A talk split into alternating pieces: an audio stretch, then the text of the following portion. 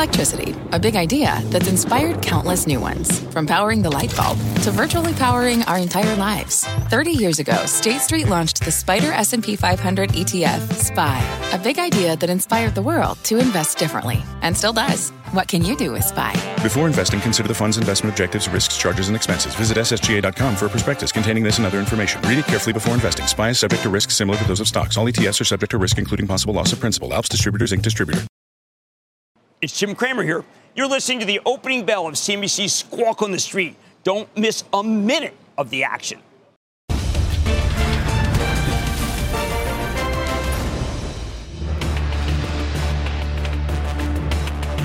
Good Thursday morning. Welcome to Squawk on the Street. I'm Carl Quintanilla with Jim Cramer live at Post 9 of the New York Stock Exchange. David Faber has the morning off.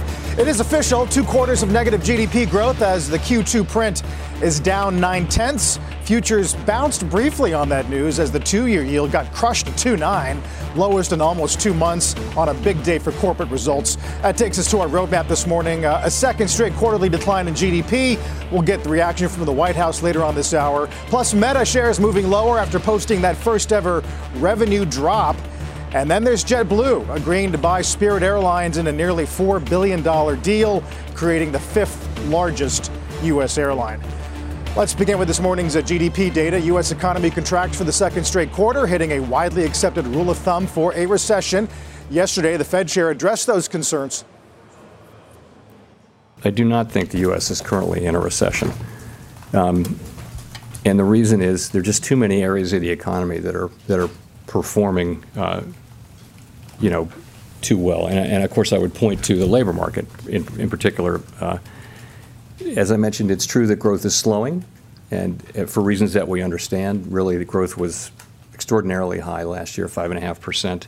We would have expected growth to slow. There's also more slowing going on now. But if you look at the labor market, you've got growth, I think payroll jobs averaging 450,000 per month. That's a remarkably strong level for, for this state of, of affairs. Jim, you just said that the actual label is a political football at the moment. Yeah, I don't want to go to stagflation, whatever. I mean, these are theories. I did a theory like that in, uh, in 1988. I was telling Karen Cramer, listen, we're in stagflation. It looks really bad. Picked up the phone and she bought everything we could buy. it also went on margin. Said, you, you represent the most conventional of wisdoms. It was an unbelievable call. Yeah. Okay, so here's what I think matters. First of all, I think that Fed Chairman Powell conducted himself very well. Uh, he's been widely criticized again. He can't get people really just have the long knives out for him. This is an inventory glut recession. Uh, there's gluts on almost every. There'll be a glut in housing. There's clearly a, a, glut in things that are in retail. We saw that from Best Buy again, confirming Walmart. Um, but we have we can't find more workers. Uh, so at the same time, we, we need companies to. I don't mean to sound heartless here. To lay off people and that has not happened. The first time I've seen anything like that is, was in Stanley Black & Decker, which was a total disaster quarter. Mm-hmm. So we, we don't have enough labor, but we fortunately have inventory gluts across the board, which is going to make it so it's very hard to raise price. And therefore, I think Jay Powell can take the summer off, come back September, raise smaller. Uh, Jeffrey Gundlach yesterday saying, I thought no longer very, behind the curve. I thought that was seminal because Jeffrey's been very good. Now, on the Fed, those who wanted 100 basis points, those who wanted a hike intra meeting, are they now looking back and thinking that would have been a mistake? Well, they have to. Um, they were doing suboptimal thinking and they've been ill advised. And I think it's time that it's okay to be able to say it should be more data dependent. Uh, again, I don't want. I mean, the one thing I don't want to do is is is say things that would elect the Democrats or the Republicans in the House. I think there's a lot of subcurrents. The people who want, who like the Republicans are saying that it's all bad. The people who like the Democrats are saying it's good. You got to get away from that because it doesn't make our viewers money. I don't want to be Jim Cramer in September of 1988 telling Karen Cramer, don't you understand? It's a recession, it's stagflation. And only for her to pick up the phone and buy everything mm. because I was not a stock person. I became an economist. And I don't want to become an economist. What I want to do is say what will happen with stocks. And this is, we were up huge yesterday. We should be down today. The last two times that the Fed raised, we were down. And what this this economy, this stock market is saying is, you know what? It's not as bad as we thought. And I think one of the reasons it's not as bad as we thought is because we wanted the Fed to be able to say, listen, we're, we're in charge again. You know, you think we've lost our touch? We're in charge. And I think that that kind of stability in a democracy is good news. Right. So you think it's meaningful that we're not giving back a lot of the best day in two years for the Nas. Well, I mean, the numbers last night were all subpar. Oh, we're going to go through all the, the, yeah. the weaker guidance. You I mentioned mean, Stanley, Coursera, Best Buy, Qualcomm. I mean, you know, Best Buy is what I'm talking about when I come when I talk about an inventory glut. I mean, they have too much. Stanley, Black and Decker, that's an inventory glut. You can go aisle by aisle on Home Depot. They may have an inventory glut. Uh, Sherwin Williams would indicate to my inventory glut. I'm, I'm looking at what's bought by consumers. I mean, in apparel, there's a terrible inventory glut. TVs inventory glut. Everybody made too much of everything. Shopify hired too many people. Amazon, Jeff, you know, you're going to see a big slim down by Jassy. Facebook, Metaverse hired too many people. Alphabet slowing hiring. This makes a lot of sense. Do uh, you think it's because employment lags? I mean, continuing claims this morning were down. Well, well I think that the well, I think that what you'll get is initially they're still hiring slowly. Uh, and then they will be just laying off. I mean, you know, when I look at, at Meta, Facebook, we don't care. Obviously, we want revenue growth, and we don't care what costs what it costs. We don't want down revenue growth and try to make the number through savings. But you know, that said, they have to right the ship there, and that's where we're going to see the big layoffs. Yep. Now, I think that Mark Zuckerberg actually is building, you know, he's got a big product transition to Reels, and Reels doesn't make as much money. I don't want to be too granular yet. Uh, but I do point out that when you get the uh, end demand for a lot of things that have been really great not be that great, it's just, you're just not used to seeing it in Silicon Valley. Yeah. It's a- I mean, there's just Silicon Valley's with the headquarters of the recession, not the banks. Yeah. I mean, Brian Moynihan, I mean, did he come on the show uh, to be able to say that the consumer's strapped and consumers in debt. No, consumers very ready for recession. That's not supposed to happen. We're all very confused because the, the individual is liquid. Uh, someone the other day was saying that debt rates are high. I mean, Brian Moynihan is guy knows what the ratio is, and so I come back and say, look, there are a lot of stocks that have to go lower because they're betting they had bet that the economy was going to accelerate, and they have too much of what of everything. Too many people, too many products. They double ordered in some cases, right? And but and we have to go through that. So if you were you owned Best Buy, you're to you know today's your day to be whacked. My Chapel Trust owned Walmart. That was stupid. I, I, was banking on Walmart to have the artificial intelligence to not be what they did. Now, see, I didn't say they're stupid. I said I'm stupid for listening right. to them. Yes. Well, to your to your general point, inventory gluts, uh, advertising getting hit by recessionary exactly fears, right. and yet, as Jim points out, uh, a household balance sheet that remains robust, at least according to Moynihan. Here's what he told Jim last night. People are spending on vacations. European transactions are through the roof right now. Uh, spending on vacations, theme parks, uh, you know, home improvement a little bit more mitigated, but still holding on bigger than 19. That's the people people are missing. The comparison to 19 is critical. So we feel good about the American consumer. Just look at MasterCard this morning, Jim. Oh. 256 crushes 237. Uh, Michael Miebach is so good. So then you can say, well, uh, the CEO, you can say, well, wait a second. He's a dreamer, but the numbers are extraordinary there. And I have to tell you, I think Master, as much as I like uh, Al Kelly at Visa, and he's he's terrific. The numbers at, at Mastercard were, were, unbelievable. The cross-border numbers are so good. But again, Mastercard, people traveling, right? Uh, Alphabet, people traveling, advertisement, travel, and leisure. What what Brian said is obvious that the consumer is spending money on services and is not spending money on goods. And if you have a lot of goods, well, good luck. Although I don't know, we'll talk about Etsy maybe later this morning. Well, Etsy's got Etsy did some. Remember, Etsy had a couple bad. Got transaction fees, right? Yeah. And they tra- they tra- they ate, you know, they raised, and the consumer initially balked, but now the consumer likes. Right.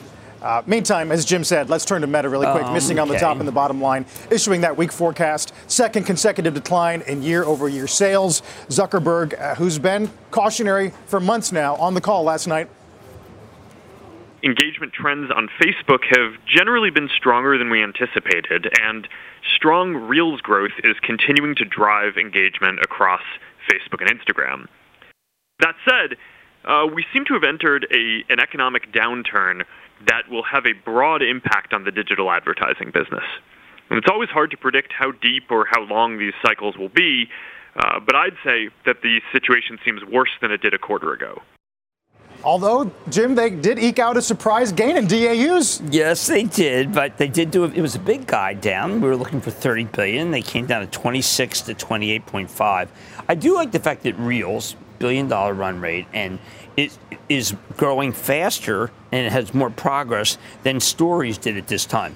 But I I've got a great group of guys. I've got people who work from the Charitable Trust, and people on the Investing Club, and people who work on Mad Money. And I, I started this morning saying, "Look, I can find silver line. Let me give you some." And, and the mo- you know, no, I mean there was a moment where Sheryl Sandberg, who's departing, said, "Okay, well look."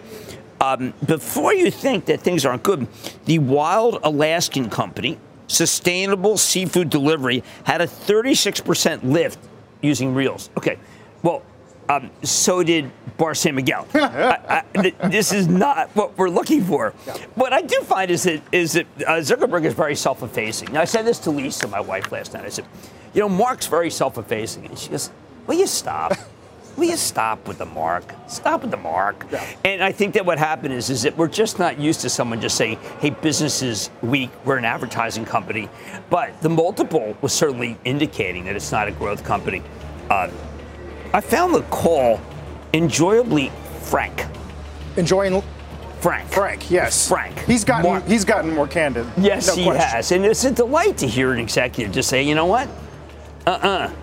We're an advertising company. Advertising's in a downturn. Period. End of story. I thought it was refreshing candid. Yes, we're going to get to our own parent with earnings today. Uh, Comcast going to open a lower. We'll talk about uh, ServiceNow. We'll talk to CEO Bill McDermott breaking down his company's latest earnings. Stock's going to open down six. We'll get to some raised guidance out of Pfizer, Merck, Hershey, and of course, look forward to Apple, Amazon, uh, Roku, Intel tonight. A lot more squawk on the street in a minute.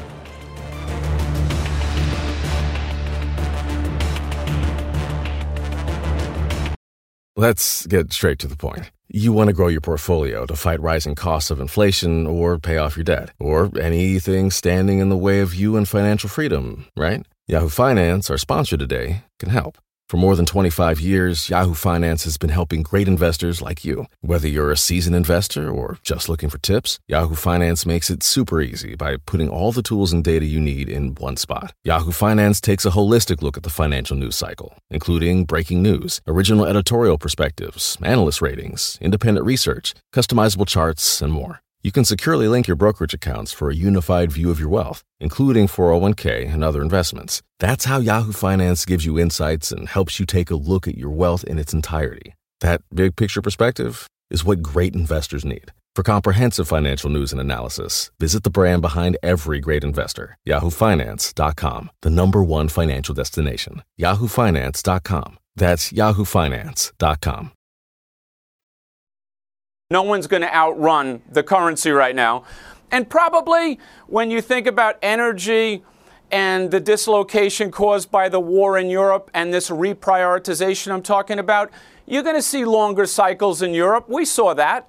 But this doesn't fundamentally change the narrative that tech is the only way to cut through the crosswinds and ultimately get to the other side.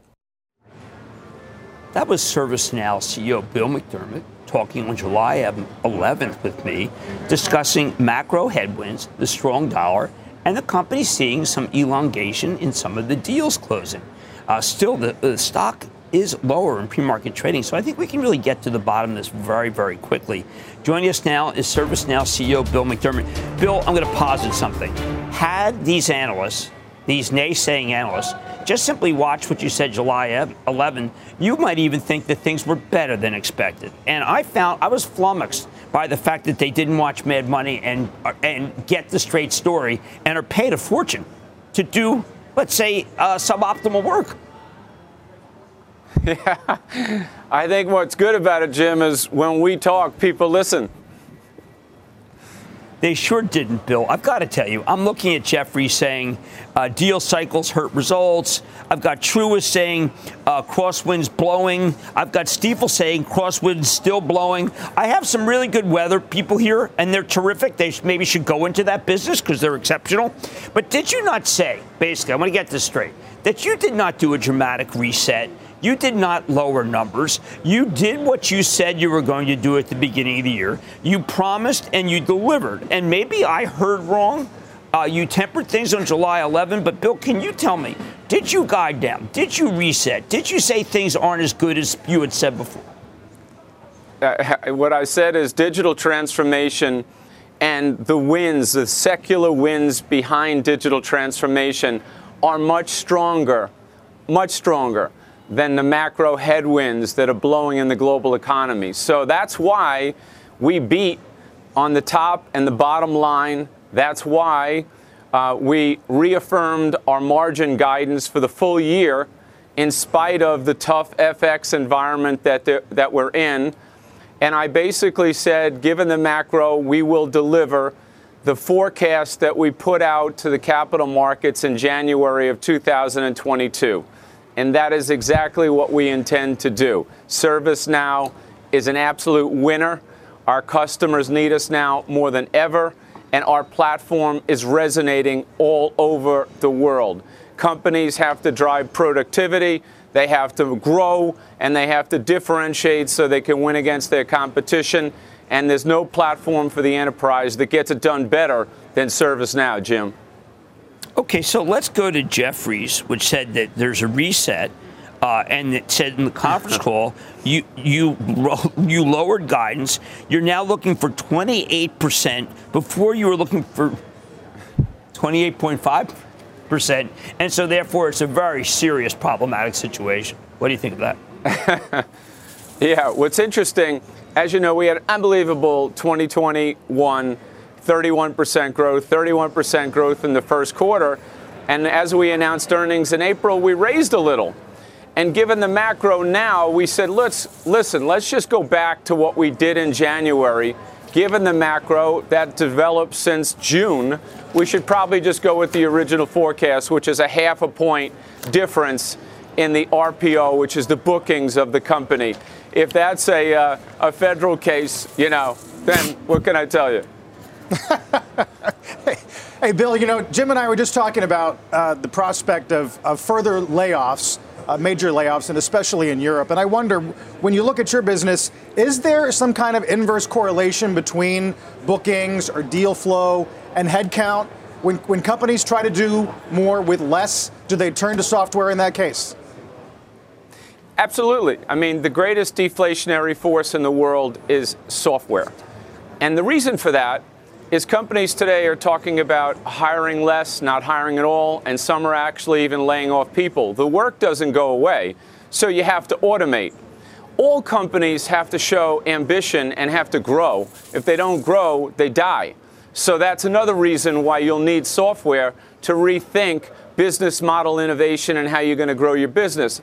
And then finally, every industry is saying, hey, how do I differentiate against my toughest competitor? If you look at the auto industry as an example, you know, how do I configure an automobile on the internet, get the right color, configuration, price, and then ship it on demand after someone says order now and make sure you give the customer a great experience. So, how are you going to do that without software? So, what's happening is the great reprioritization is taking place where enterprises are saying if things are going to be tighter in the macro, we really have to think about the platforms that matter. And in this great reprioritization, you're going to see people assemble their long term partners. And in that reprioritization, they're going to say, I'm not going to do things the way I've always done them. I need to free up capital for the things that I have to do to win. And in there, you're going to see some lengthened cycles. For example, our deal, deal volume at deals greater than 10 million has gone up 50% year over year. So even as you wait a little longer to get it, you actually get bigger deals and more sustainable deals. And that's why we have the highest renewal rate in the enterprise software industry at 99 plus percent and the best margins too because we run on growth and profitability. And by the way, who else grew at 29.5 percent in the first quarter uh, and the second quarter of this year? Mm, hard to find them. Well, Bill, I want to thank you. I, I, prefer people to look at Keith Weiss, if you can, from Morgan Stanley, who talks about a long-term buying opportunity, which is what I think we have here. But if you have, if you, if you're, uh, if your thinking is about the, the equivalent of a mayfly, then you probably would sell it. But I think that mayflies hey. make really bad investors. Bill. Hey Jim. really hey good Jim. You know, I got to yeah, tell. Thank you. I just got to tell you one thing. Um, I said at the Capital Markets Day in Las Vegas we'd be an 11 billion plus company by 2024, and I said we'd be a 16 billion plus company by 2026. I resolutely reaffirmed that yesterday, and I do that today in front of the world. ServiceNow is going to be the defining enterprise software company of the 21st century, and we're on a roll. Well, once again, if they had watched the July, 11th Mad Money, Bill McDermott, they should have taken their numbers a shade down and they would have realized that Bill McDermott did a very good number. Bill McDermott is the CEO of ServiceNow. Thank you so much, Bill. It's always great when you come on. Still to come this morning, we'll get some White House reaction to this morning's GDP number. NEC Director Brian Deese will join us shortly after the bell. Take a look at the pre market and definitely keep your eye on yields today. 10 year 266 is going to take you all the way back to April this morning. We're back in a moment.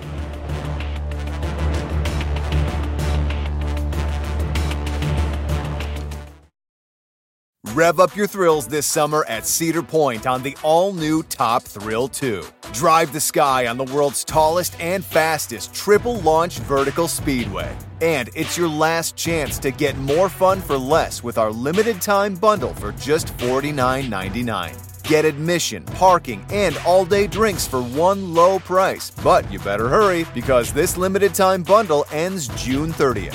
Save now at cedarpoint.com. How about Captain Crunch's Crunch Berries with breakfast? Whoa, Dad, we're on Crunch Island. it's Jean Lafoote. and he stole our crunch. Quick, the zip line. He's getting away! Throw our last Crunchberry! No! No one steals my Crunch Berries. I think you mean my Crunch Berries. Choose your own Crunch venture with Cap'n Crunch.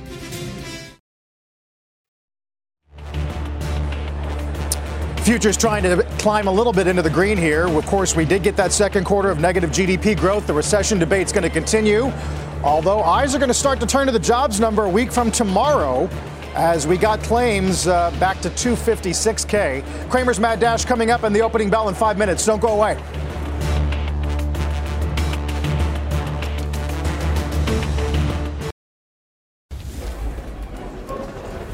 Let's get Cramer's Mad Dash ahead of the opening bell. No, the clapping will not be for this call that you will hear momentarily. Uh, sometimes analysts uh, get things right, and sometimes analysts get things right, and they're also hilarious, as is the case with Ken Goldman today, who has a sell on Beyond Meat. And I think the headline tells it all. McPlant seems McDone in the U.S. for now. Uh, it looks like the trial did not go well with McDonald's. It looks like it, that it's not going to be continued. And I think the reason why is interesting. Not surprisingly, the reason sometimes being cited is that the product did not sell well.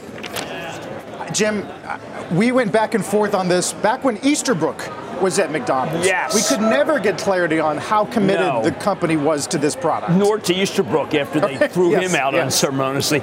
Yeah, I mean, look, I, they were never, and you and I met with them. I mean, every time, every time uh, I tried to get them excited about it, they were like, yeah, like remember they did a trial. It was like where Neil Young's from, West Ontario. You know, blue, blue window across. You know, I mean, I got to tell you, this is if you own Beyond Meat and it has gone up, this is a stunning uh, departure from the narrative, and not good. Right. Not only uh, does it add complexity to the kitchen, which McDonald's hates, Yes. but we're now in an environment, Jim, where cus- customers trading down. Yeah, and these know, are more expensive. You don't go into that that you know the lane to McDonald's. You say, listen, I want a couple of Beyond Meat burgers, because then the much more expensive than just getting uh, what my wife would get, which is the you know the double. Oh, wait, you know what? She would get a very good big. Really quick before the bell, Yum China tonight. You think you think the China opening means anything for? People aren't really going out in China. That's a very good company, but we still. I mean, everybody still cites China as being one of the great negatives in the world right now. And no one's talking necessarily that the president for life, Xi, is going to be president for life. Let's get the opening bell here and the CNBC Real Time Exchange. On the big board, it is Biopharma MAIA Biotechnology celebrating its listing on NYSE American. At the NASDAQ, Waldencast, a beauty and wellness platform celebrating its recent SPAC, listing. yeah, beauty and wellness SPAC. Well, uh, it's a SPAC, so people can buy it and they can look at how they did in the SPACs before. It's not been, it's been distinctly suboptimal.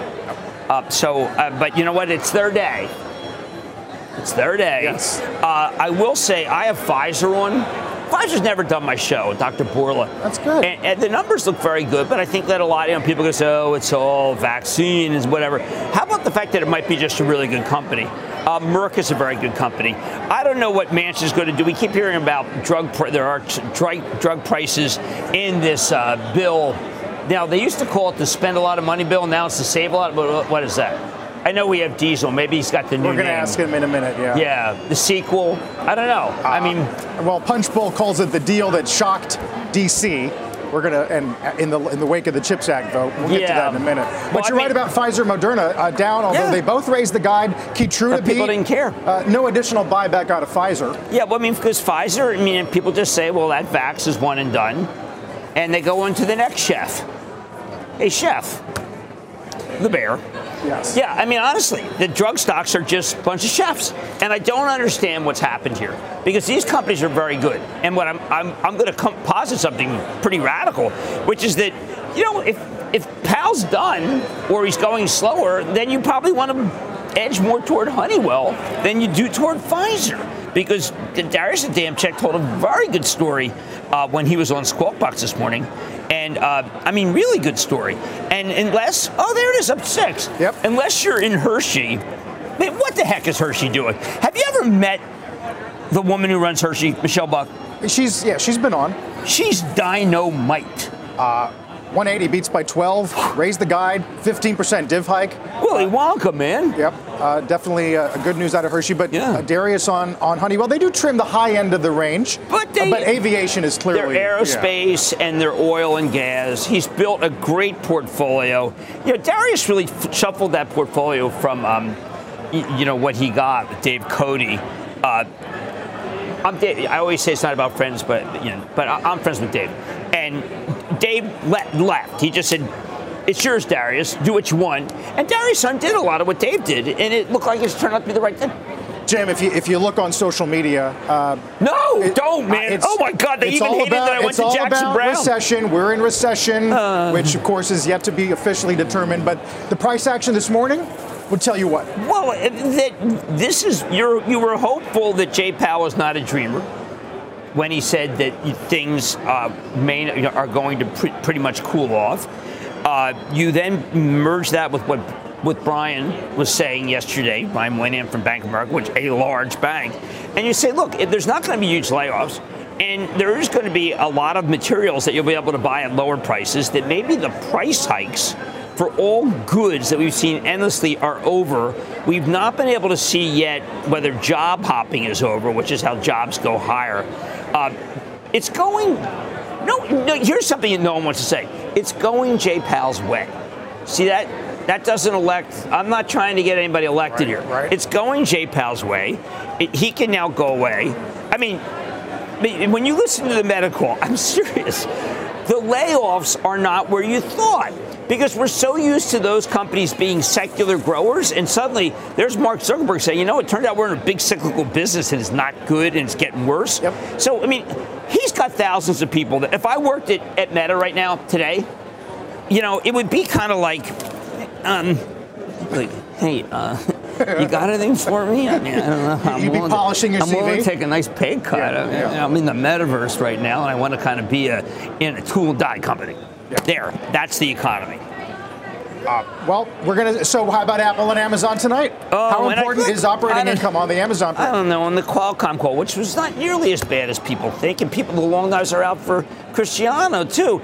But you know, he didn't really guide down the much. It was kind of like uh, Bill McDermott. Uh, no, it was not as good as Bill ServiceNow, but he gave you when he was asked about how Apple's doing. It was strictly no comment. I, they, didn't, they don't never mention Apple. How some of your other customers besides Samsung, where you got an extension, and it would have been terrific. He said, you know what, business is great. He didn't give us that, but he did say business is good for high-end phones, and Apple does not sell low-end phones. Uh, thin read, I don't know. All I can tell you is, is that this is not necessarily manna from heaven right now, and you're better owning aerospace than you are owning software space.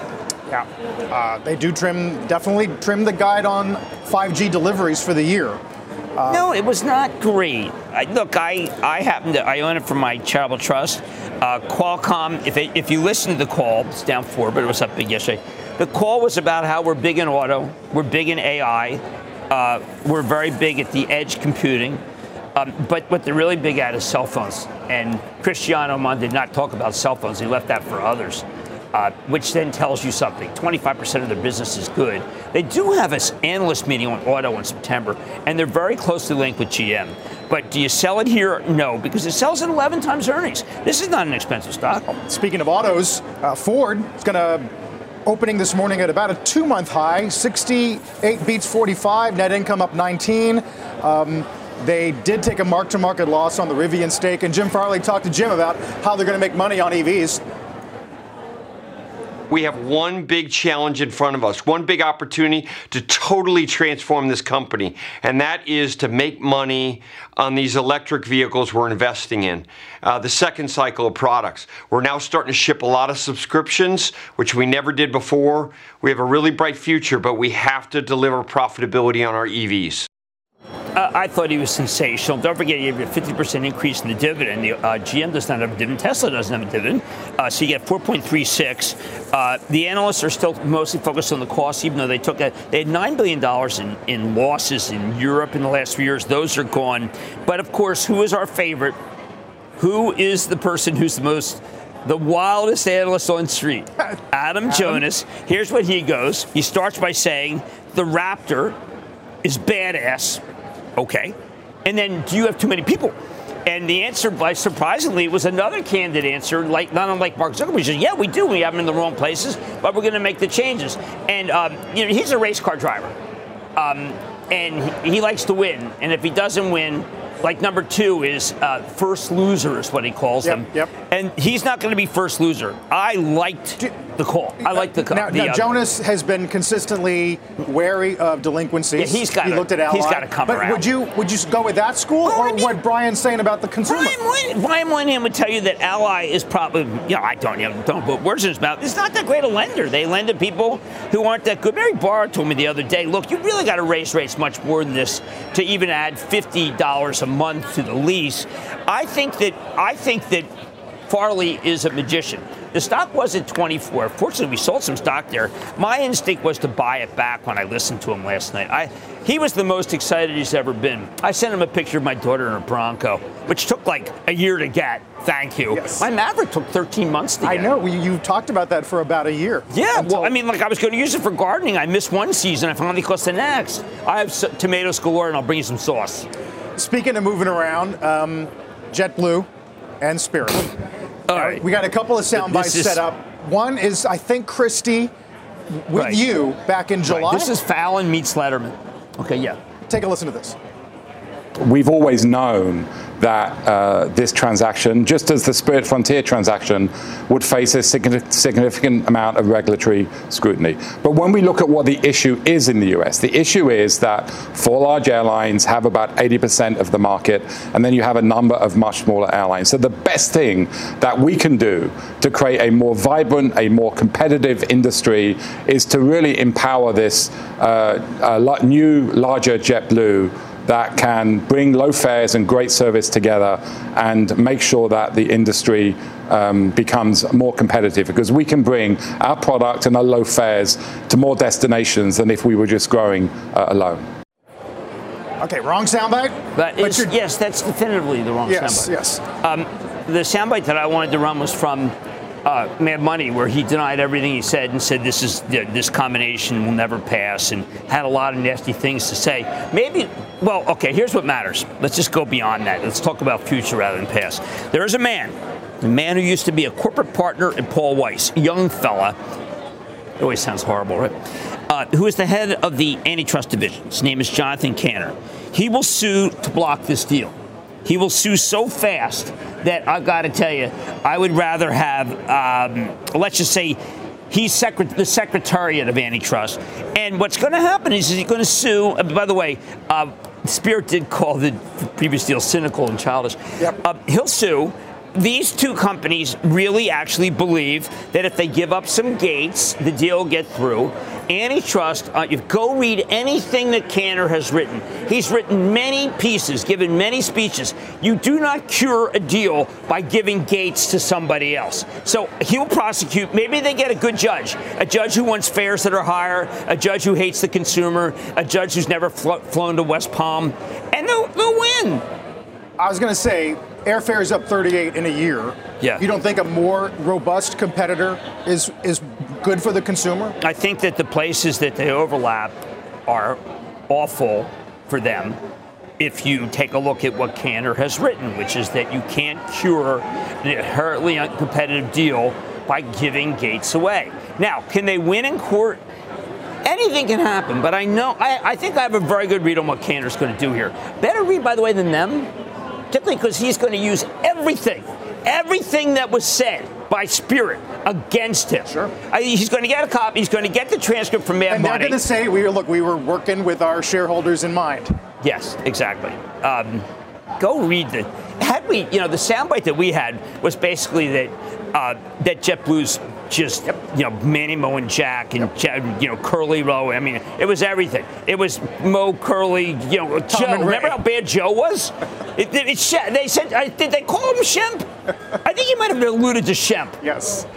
Uh, let's get back to this morning's GDP number. Of course, the U.S. economy contracted nine tenths in Q2, second straight quarterly decline. Joining us this morning from the White House, Brian Deese, the National Economic Council Director. Brian, great to have you. Thanks for the time this morning. Happy to be here. We don't want to devolve into the recession label debate, but I, I do wonder do you eventually expect the NBER to declare what we're in a recession? Well, we're certainly in a transition, and we are seeing slowing as we all would have expected. But I think if you look at the full data and the type of data that NBER looks at, uh, virtually nothing signals that uh, this period in the second quarter uh, is recessionary. Obviously, in the labor market, 3.6% unemployment, but also 1.2 million jobs in the second quarter, 2.7 million jobs over the first half of this year.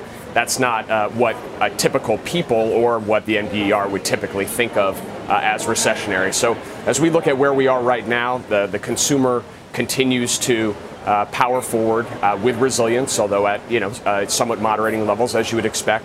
We are continuing to see businesses uh, invest, and uh, we think we're hopeful here that uh, the legislation that we're contemplating, hopefully we can move forward with a strong CHIPS Act vote today, would actually provide some serious longer term incentive for businesses to accelerate investment in the kind of areas where we absolutely need in this economy.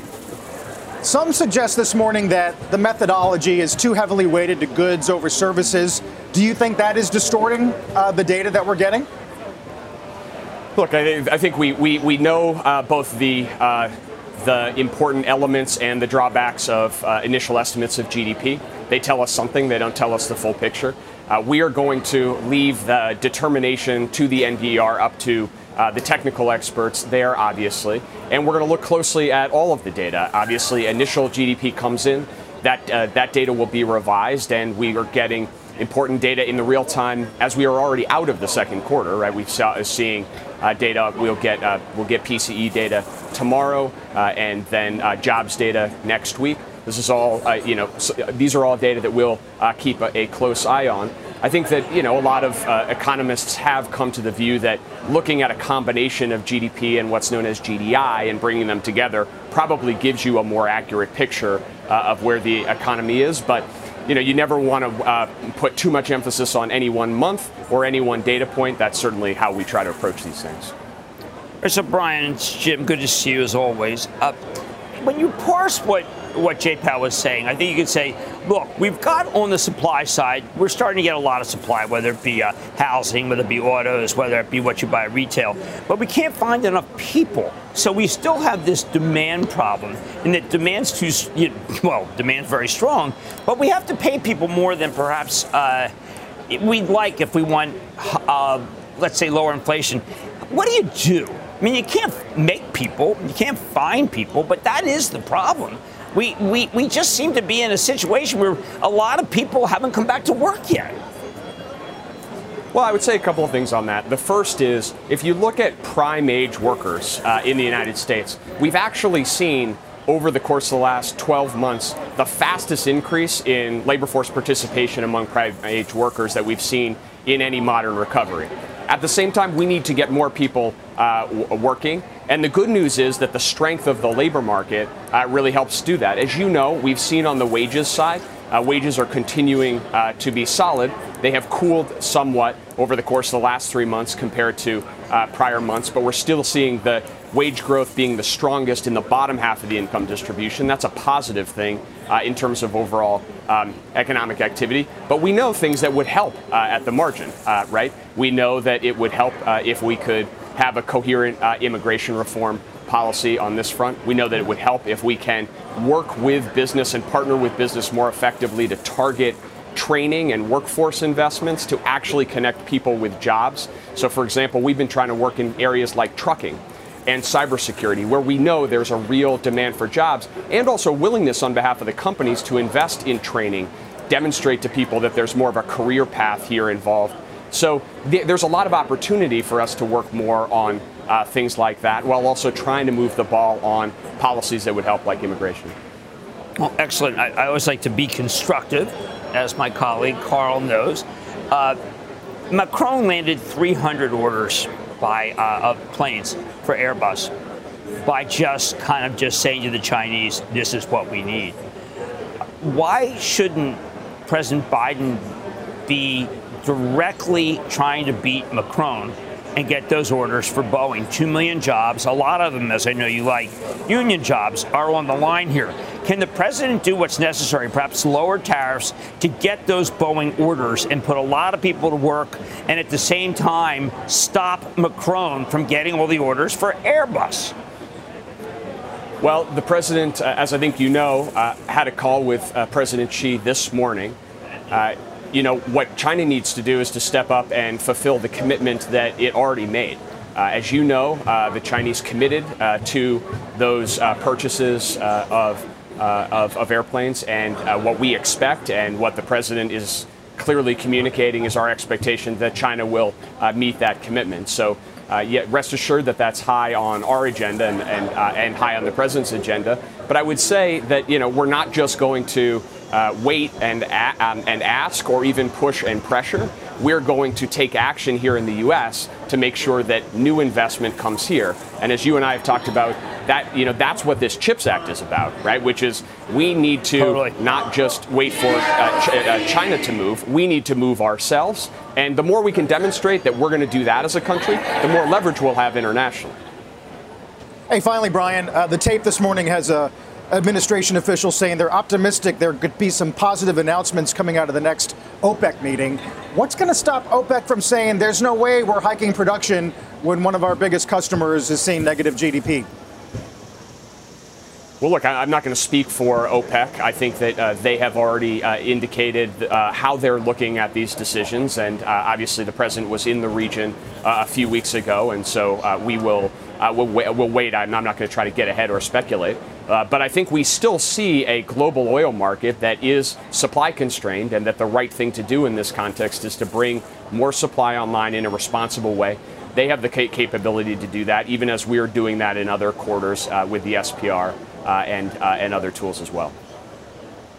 Brian, appreciate it. Uh, good context around the, the data that we got today, uh, yeah. not just GDP claims as well. Uh, Brian Deese joining us from the White House. We'll see you next time. See you. As we go to break, time for the bond report. Uh, we talked about the wild swings we've seen in yields uh, so far this morning. We got the 10 year down to 266. Uh, the two year, the front end, well below three this morning. Of course, we'll be looking for maybe hawkish commentary from Fed officials over the next couple of weeks if, in fact, the market got Powell wrong yesterday. For now, though, 10 year is 268, and we're barely holding on to S&P 4K. We're back in a moment.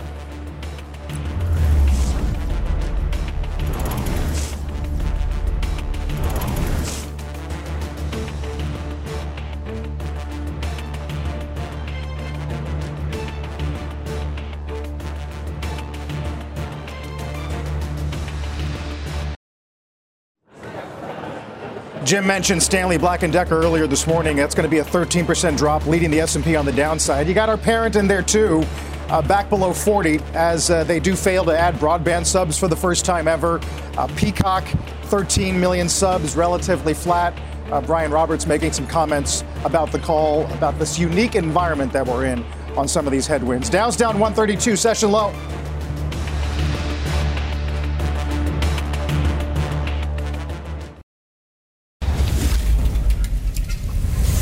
Let's get to Jim and stop trading. I feel so bad we missed, missed so many. And I'll point out that the drug stocks are leading us down, which is odd. And Silicon Valley's leading us down. If we're in recession, the drug stocks should be up. That could be uh, Washington speaking. Hertz is a company I want to talk about. They got a new new CEO, Steve Scherr, used to be the CFO of Goldman Sachs. Uh, this stock is up 14% today in part because people are traveling and even corporates coming back. So I know that we want to be down and ugly and sad, but I refuse to be. We are up. We're we could be down if we have the last two times a lot. But remember, it's the drug stocks and it's Silicon Valley that is the pain. And that's very yeah. unusual. Yeah. Meanwhile, Harley's up 9%. Yeah, so the right. merchandise, the merchandise is selling very well at Harley. Isn't that interesting? Yep. Uh, Jim, how about tonight? Okay, I have uh, Secretary Raimondo uh, from Commerce, who I think is just brilliant. I, I have Pfizer, I mean, which reported a great quarter. Nobody, Dr. Bourla, it's an honor to have him. And then Nestle, Mark Schneider. Hey, you know what? Let's ask him if he's good enough as Hershey. I've always liked Krackel bars. Oh, those are great, aren't they? Yeah, and Unilever had some great uh, in comments Unilever on inflation. had great. Yeah. I, you know, I got. I used to be Purina, uh, their spokesperson for about five minutes until um, there was a separation from me and the cats and kind of everybody else for that matter. Jim, we got a lot of work to do today. We'll see you tonight. Mad Money, 6 p.m. Eastern Time. After the break, uh, a lot more on Meta's earnings miss. Shares now down almost 8%. Don't go away.